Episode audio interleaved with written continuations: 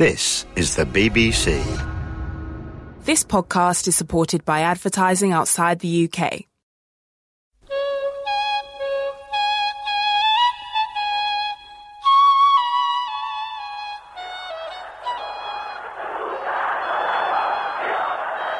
من پیام انقلاب شما ملت ایران رو شنیدم من دولت تعیین می‌کنم من تو دهن این دولت می‌زنم من دولت تعیین می‌کنم من به پشتیبانی این ملت دولت مقاله اطلاعات علیه آیت الله خمینی و به دنبال آن خونریزی در قم مخالفان دولت و به خصوص روحانیون را جریتر کرد. حتی آیت الله شریعت مداری که پیوسته جانب احتیاط را مراعات می کرد از رفتار دولت سخت انتقاد کرد. ما از دولت می‌خواهیم که به داد مردم برسه به حرفه های حق اهل علم گوش بدن و خادمین را خائن خائنین را خادم تصور نکنند این مردم اکثرشون مسلمونن اکثرشون علاقه دارند اگر خودشان فاسق باشه ولی امام را می‌خواد دین را می‌خواد تمایلش رو مذهبه. پس صلاح دولت در این است که اسلام را هرچه می‌تواند به معنای واقعیش بگیرد به معنای سوری. صلاح در این است که گوش به حرفه های حق اهل علم بدن و داد مظلومین را برسه و کسانی چون آیت الله صادق روحانی صریحا از شاه می‌خواستند تا به قانون اساسی و متمم آن مو به مو عمل کند. ما فعلا از موضع قدرت نه به حساب ضعف و ناتوانی به عنوان مقتدر از دولت چند درخواست داریم و خواسته های ما باید اجرا بشن اولا اینکه قوانین اسلام باید مو به مو اجرا بشن و هر قانونی که برخلاف قوانین اسلام است این قوانین باید از بین برد. همین جوری که در مواد از متمم قانون اساسی ماده یک و 29 و 36 این جهت تصریح دارد. به اینکه قوانین مملکت باید قوانین اسلامی باشد. و قوانین اسلام هم باید هر قانونی عرضه بر علما و مراجع تقلید بشد. اگر اونها تشخیص دادن این قانون قانونی است موافق اسلام قابل اجرا و اصلاح قابل اجرا نیست. و حتی شخص اول مملکت اگر بر طبق این قوانینی که علما تعیین کردن و به عنوان قانون اسلام است اگر او اجرا نشد شخص اول خود به خود منعزل است. اینها باید اجرا بشن ثانیا اینکه تبعیدی های ما زندانیان ما اما از اهل علم و غیر اهل علم باید همه اونها آزاد بشن و برگردن. سوم اینکه حضرت آیت الله عظمای خمینی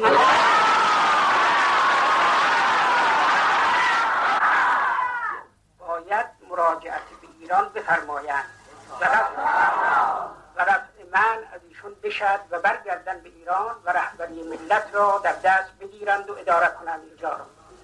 این هم خواسته ماست چهارمی اینکه مسببین این فاجعه از مقام باید عدل بشن و محاکمه بشن و محاکمهشون هم علنی باشد در چهلم حوادث قم در سرتاسر ایران مراسم عزاداری برپا شد و در برخی از شهرها نظامیان مداخله کردند. در شهر تبریز کار به خونریزی کشید. در ستاد بزرگ ارتشتاران جلسه ای برای بررسی علل حادثه تبریز تشکیل شد که ارتش بود قرباقی هم در آن جلسه شرکت داشت.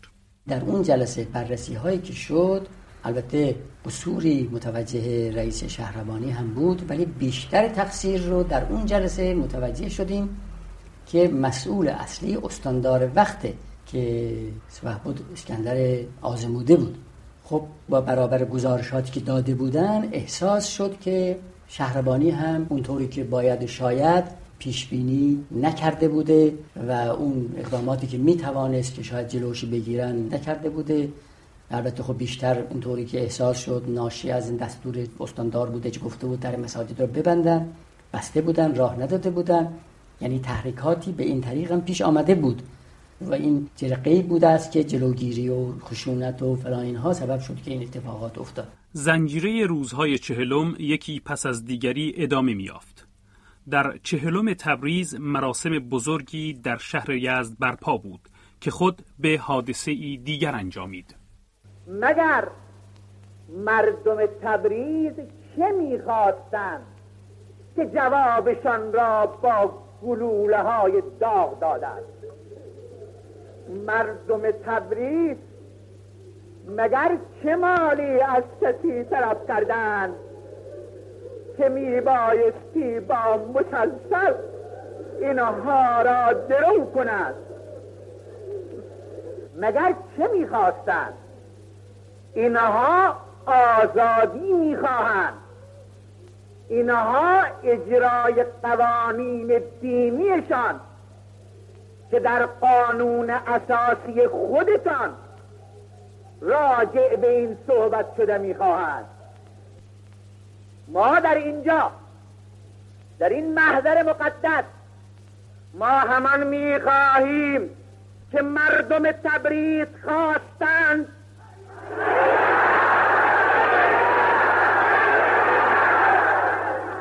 ما همان می‌خواهیم مردم قم می‌خواهند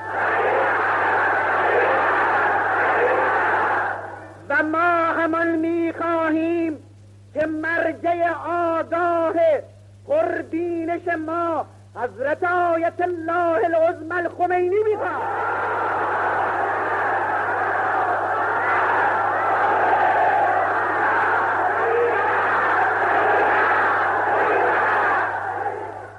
خدایا وجود مقدس حضرت آیت الله العظمى آقای منتظری.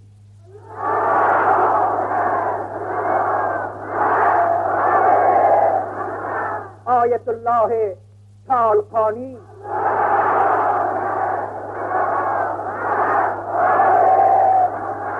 هر چه زودتر از زندان در نزد ارادتمندانشون بازگردان.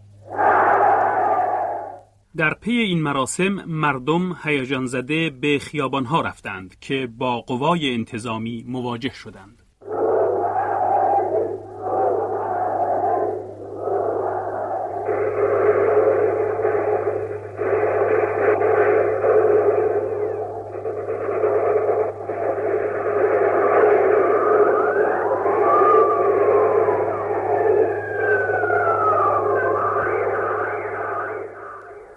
این حوادث است که به خونریزی انجامید خود منشأ هیجانهای تازه شد.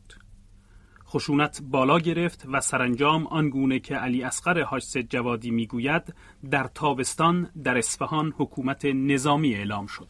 مسئله اصفهان از اونجا شروع شد که ارتش و به هر حال سربازا شروع کردن به مردم و راننده های تاکسی راننده های معمولی یعنی مسافرین صاحبان ماشین که در خیابان ها عبور می‌کردن به زدن و شیشه شکستن و به طور خیلی خشنی روبرو شدن. من اطلاع دقیقتر از این نظر دارم که یه گزارشی هیئتی معمور شدند به ریاست یکی از سپهبدهای ارتش برای رسیدگی به مسئله اصفهان. گزارشی که این سپهبد در اون موقع داده بود تایید کرده بود که خشونت شدیدی از طرف ارتش نسبت به مردم ایجاد شده و ماشین ها رو شکستند و اینا. این مسئله با اینکه به صورت یک گزارشی هم برای شاه تهیه شده بود انعکاسی پیدا نکرد که آرتش دست به اساتر بکنه و در رفتارش با مردم محتاطتر بکنه. برای اینکه بعدها دیده میشه که در سایر شهرها همین خشونت در مثلا بعد در قزوین بعد در مشهد در کرمان به همین صورت آرتش عمل می‌کنه.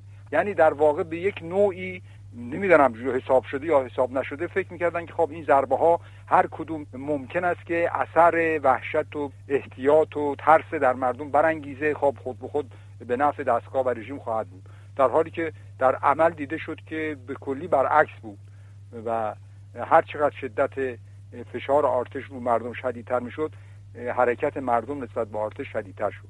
اعلام حکومت نظامی در اصفهان و توابع اوضاع را آرام نکرد.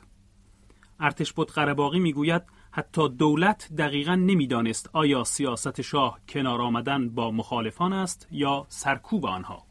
بعد از اینکه من رفتم به وزارت کشور گزارشی از استاندار که آیزاد بود استاندار اصفهان گزارشی رسید که او تقاضا کرده بود که برابر بررسی که شده است چون مأمورین نخواهند توانست بعد از پایان این حکومت نظامی نظم در شهر اصفهان برقرار بکنن تقاضای تمدید حکومت نظامی در اصفهان را کرده بود.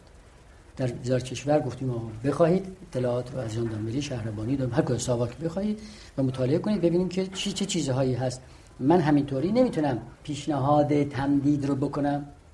بعد از بررسی های جامعه که کردن گزارش آوردن برای من که بله این به تحقیق شد. معلوم شد که مامورین انتظامی این راه رو آسان ترین راه برای حفظ نظم چون می‌دونن این است که می‌خوان که به همین طریق این موضوع ادامه داشته باشه ولی اگر حکومت تمام بشه گرفتاریاشون زیادتر خواهد شد. من گفتم این دلیلی قانع کننده نیست.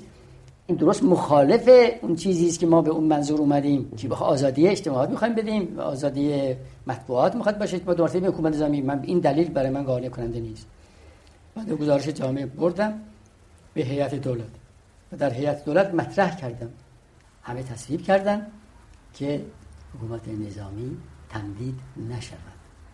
ولی چند روز بعد سه روز چهار روز بعد آقایون آمدن و به ما گفتن که ضرورت دارد در تمام مملکت و اون حکومت نظامی رو به اون صورت در 27 مرداد دو روز پس از اعلام حکومت نظامی در اصفهان شاه با خبرنگاران سخن گفت و اوضاع آن روز ایران را با مرداد 1332 مقایسه کرد و پیشرفت های دوران سلطنت خود را برشمرد.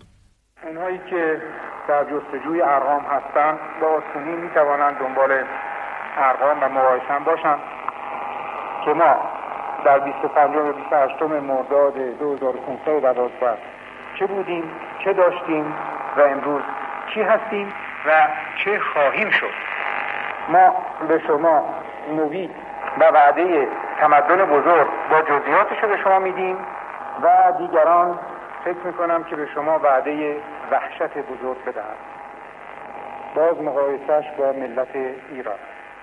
فردای همان روز سینما رکس آبادان آتش گرفت و چند صد نفر کشته شدند. خبر این حادثه از رسانه های جهان و از جمله بی بی سی پخش شد. دولت ایران می‌گوید که حمله تروریستی دیشب را که به مرگ تقریبا 400 نفر در سینمایی در شهر آبادان انجامید رسما بررسی خواهد کرد. بر طبق اخبار رادیو ایران تا کنون اجساد 377 نفر از زیر آوار سینما بیرون آورده شده و گروه های امدادی هنوز مشغول جستجوی خرابه هستند. سینما دیشب پر از تماشاچی بود که ناگهان تروریست ها به هر چهارگوشی ساختمان آتش زدند و از آنجایی که درهای خروجی سینما قفل بود تماشاچیان نتوانستند که از ساختمان فرار بنمایند. خبرنگار بی بی سی در تهران می‌گوید که این زایه پرتلفاترین حریق عمدی بوده که اخیرا در ایران صورت می گرفته. دیشب یک سینمای دیگر این بار در شیراز سوزانده شد و انفجار بمبی در رستورانی یک نفر را زخمی ساخت. در هفته گذشته هم سه نفر در حریق سینمایی در مشهد کشته شدند. در فضای آن زمان همه مخالفان دولت را مسبب این کشتار می دانستند و برخی هم عناصر افراطی مذهبی را عامل آن معرفی کردند. دکتر کریم لاهیجی که جریانات حقوقی این قضیه را پیگیری کرده است می‌گوید که انگیزه و مسببین واقعی ماجرا مشخص نیست در یک جامعه که آزاد بودن خبر و اطلاعات و محافل خبری و مطبوعات و رادیو تلویزیون وجود نداره واقعا آدم در هر حادثه اجتماعی نمی‌دونه که اصل قضیه چی بوده. همیشه دور هر قضیه اینقدر رمز و کنایه و ارزم بزرگتون استتار و پنهانکاری و حدیث و مطلب هست که نمیشه گفت صحیح کدومه و سقیم کدوم. تو این قضیه هم شاید در ابتدا آتش سوزی باز یک حرکت حساب نشده چند نفر عناصر به اصطلاح مرتجع و عقب مذهبی قضیه بوده که یک محل فساد و یک محل عیاشی رو با آتش بکشن. ولی از طرف دیگه هم وحشتی که دستگاه و مقامات انتظامی برای مردم به وجود آوردن. از نظر نمی‌دونم بستن اطراف سینماها و حمله و اینجور چیزا خب باعث شد که این کشتار عظیم صورت بگیره. اون زمان کل مردم یعنی انقدر رژیم شاه بد عمل کرده بود که هر اتفاقی در ایران و جامعه ایران اتفاق می افتاد مردم گفتن دست ساواک دست شاه. اون موقع مردم به این نتیجه رسیده بودن که واقعا کار رو ساواک و رژیم کرده. بعدا هم که رژیم جمهوری اسلامی به اصطلاح یه محاکمه ای کردن اینها واقعا مشخص نشد که این قضیه کار کی بوده. ولی خب می‌دونید که علت اصلی سقوط دولت آموزگار این حادثه بود پس از این آتش سوزی دولت آموزگار سقوط کرد و شاه مهندس جعفر شریف امامی را به نخست وزیری برگزید. مهندس شریف امامی هدف دولت خود را آشتی ملی و سازش دادن میان طبقات مختلف اعلام کرد. تمام طبقات ما سازش وجود بیاریم با هم تفاهم پیدا بکنیم با همه اینها صحبت بشه بحث بشه اختلافات برطرف بشه نظراتی که اونها دارن اون که صحیح یکی از انتقادات مخالفان آنچنان که آیت الله صادق روحانی می‌گوید تغییر تقویم هجری به تقویم شاهنشاهی بود. نمی‌دانیم مرتجع ما هستیم که فقط تقاضامون اجراع قانون اسلام اجراع قوانین مملکت. مراعات اصول حقوق بین المللی ما مرتجعیم که این رو میگیم. اما اونهایی که احیاء سنن ما قبل اسلام رو می‌کنن. احیاء سنن آتش پرستی احیاء سنن کسانی که غیر از زور و قلدری و بدبختی بر ملتشون چیزی نداشتن جشنهای 2500 ساله می‌گیرن ماده تاریخ اسلام را عوض می‌کنن. اونها مرتجع نیستن ما مرتجعیم از نخستین اقدامات دولت مهندس شریف امامی برگرداندن تقویم هجری و لغو نظام یک حزبی بود که همان روز آغاز نخست وزیریش از رادیو تهران اعلام شد. بنابراین اکیدن دستور فرماید که در مکاتبات و مراسلات و اسناد و مدارکی که از حوزه آن وزارت و ادارات تابعه صادر می شود مفاد این قانون را اجرا و منظور دارند و البته شاهنشاهی یا هجری قمری یا میلادی را بر حسب مورد بین الهلالین حکم فرمایند آقای منوچهر آزمون وزیر مشاور در امور اجرایی گفتند به موجب قانون اساسی فعالیت همه احزاب آزاد خواهد بود و رفاقی دیگر نمی‌تواند یک حزب تغییر باشد. اما هیچ یک از این اقدامات اوضاع را آرام نکرد. دکتر شاپور بختیار انتصاب مهندس شریف امامی را یکی دیگر از خطاهای شاه می‌داند.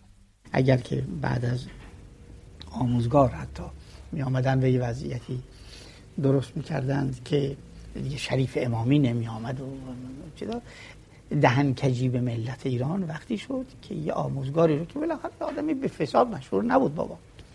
برمیدارن یه تکنوکراتی بود با.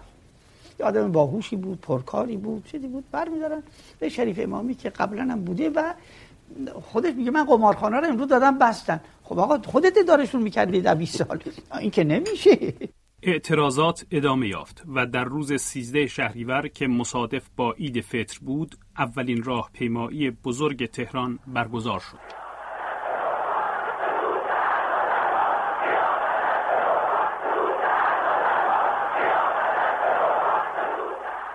خبرنگار بی بی سی در تهران در میان شاهدان این راهپیمایی بود. در تهران تظاهرات آرامی که صبح زود از قیتریه در شمال شهر شروع شده بود ضمن حرکت به سوی قسمت جنوب غربی شهر با پیوستن سایر راهپیمایان از سایر نقاط شهر تعداد آنها به بیش از 100 هزار نفر رسید. این تظاهرات طرف غروب با آرامش به پایان رسید. تظاهر کنندگان نه تنها با پلیس و سربازان برخوردی نداشتند بلکه آنها را غرق در گل و بوسه کردند. و در حالی که آنها را برادر خود میخواندند در همان حال بر علیه شاه و دولت وی شعار می‌دادند و دعوت به یک روز اعتصاب دیگر در روز پنجشنبه می‌کردند.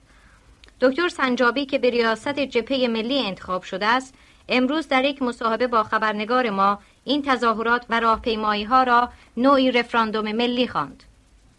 وی گفت که این تظاهرات انضباط خواست و درایت مردم ایران را به خوبی نشان داد. دکتر علی امینی که از نخست وزیران پیشین ایران نیروی پلیس و ارتش را به خاطر درک احساسات مردم مورد تحسین قرار داد. حتی روزنامه رستاخیز که طرفدار دولت است امروز صبح در یک سرمقاله به بلوغ فکری که مردم در ابراز نظریات خود نشان داده بودند اشاره کرد. امروز هیچ کدام از مقامات دولتی ایران حاضر نشدند در این مورد اظهار نظری بکنند ولی تمام روزنامه ها تصاویر تظاهرات تهران را چاپ کردند و عناوینی از قبیل تظاهر کنندگان حرفهایشان را با گل بیان کردند به چشم می‌خورد. به گفته دکتر علی امینی دولت و شاه از کسرت و نظم جمعیت تعجب کرده بودند. این دستگاهش با هم نمیخون وقتی من گفتم این روز فطر این جمعیتی به این ترتیب رفته این سازمان امنیت چون کارش چیه؟ گفت خاک بر این دستگاه. گفتم خب خاک این دستگاه خب دستگاه چی کار می‌کنه این نتونه تشخیص بده که این قش های مختلف کیان این هم این نظم و ترتیب این چیزی برای اولین بار بسیاری از زنان در راهپیمایی عید فطر شرکت کردند. دکتر هما ناطق شاهد این راهپیمایی بود. زنان در انقلاب ایران به اشکال مختلف تظاهرات کردن و به اشکال مختلف مبارزه کردن. ولی بزرگترین بسیجی که زنان کردن توی انقلاب روز عید فطر بود که مسلمان ها ترتیب داده بودن و برای اولین بار بود که می‌شد گفت که حتی تعداد زنها بر مردها میچربید. و اولین بار بود که در یک تظاهرات همه با نه تنها هجاب اسلامی بلکه با هجاب سیاه خلاصه آمده بودن و برای ماها که از دور تماشا کردیم این تظاهرات و خلاصه یکی از این عجیب ترین منظره هایی بود که دیدیم. یعنی یکه خوردیم و اینا خانواده های این افراد مذهبی بودن که آمده بودن. ولی زنهای تحصیل کرده و زنهای روشنفکر که هیچ سازمان و گروهی در واقع پشت سرشون نبود نمی‌دونستن که چه خواهد شد برای خاطر اینکه کسی هم نبود که ازشون طرفداری بکنه یا پناهشون بده تظاهرات عید فطر آرام و بی حادثه گذشت اما تزلزل دستگاه حاکمه را فرا گرفته بود و ارتش بود قرباقی حضور خود را در وزارت کشور نشانه بحران می‌دید. همون تشکیل خود دولت آی شریف امامی به نام دولت اتحاد ملی شروع بحران بگیم. حالا نگوییم تشدید. شروع بحران در مملکت احساس شد و همونطور که من در کتابم اشاره کردم یکی از دلایلش همین برای خود من حضور خود من بود در اون دولت. کما اینکه بلا فاصله هم پنجم شهریور دولت تشکیل شد. روز 16 هم یعنی 11 روز بعد اعلان حکومت نظامی شد.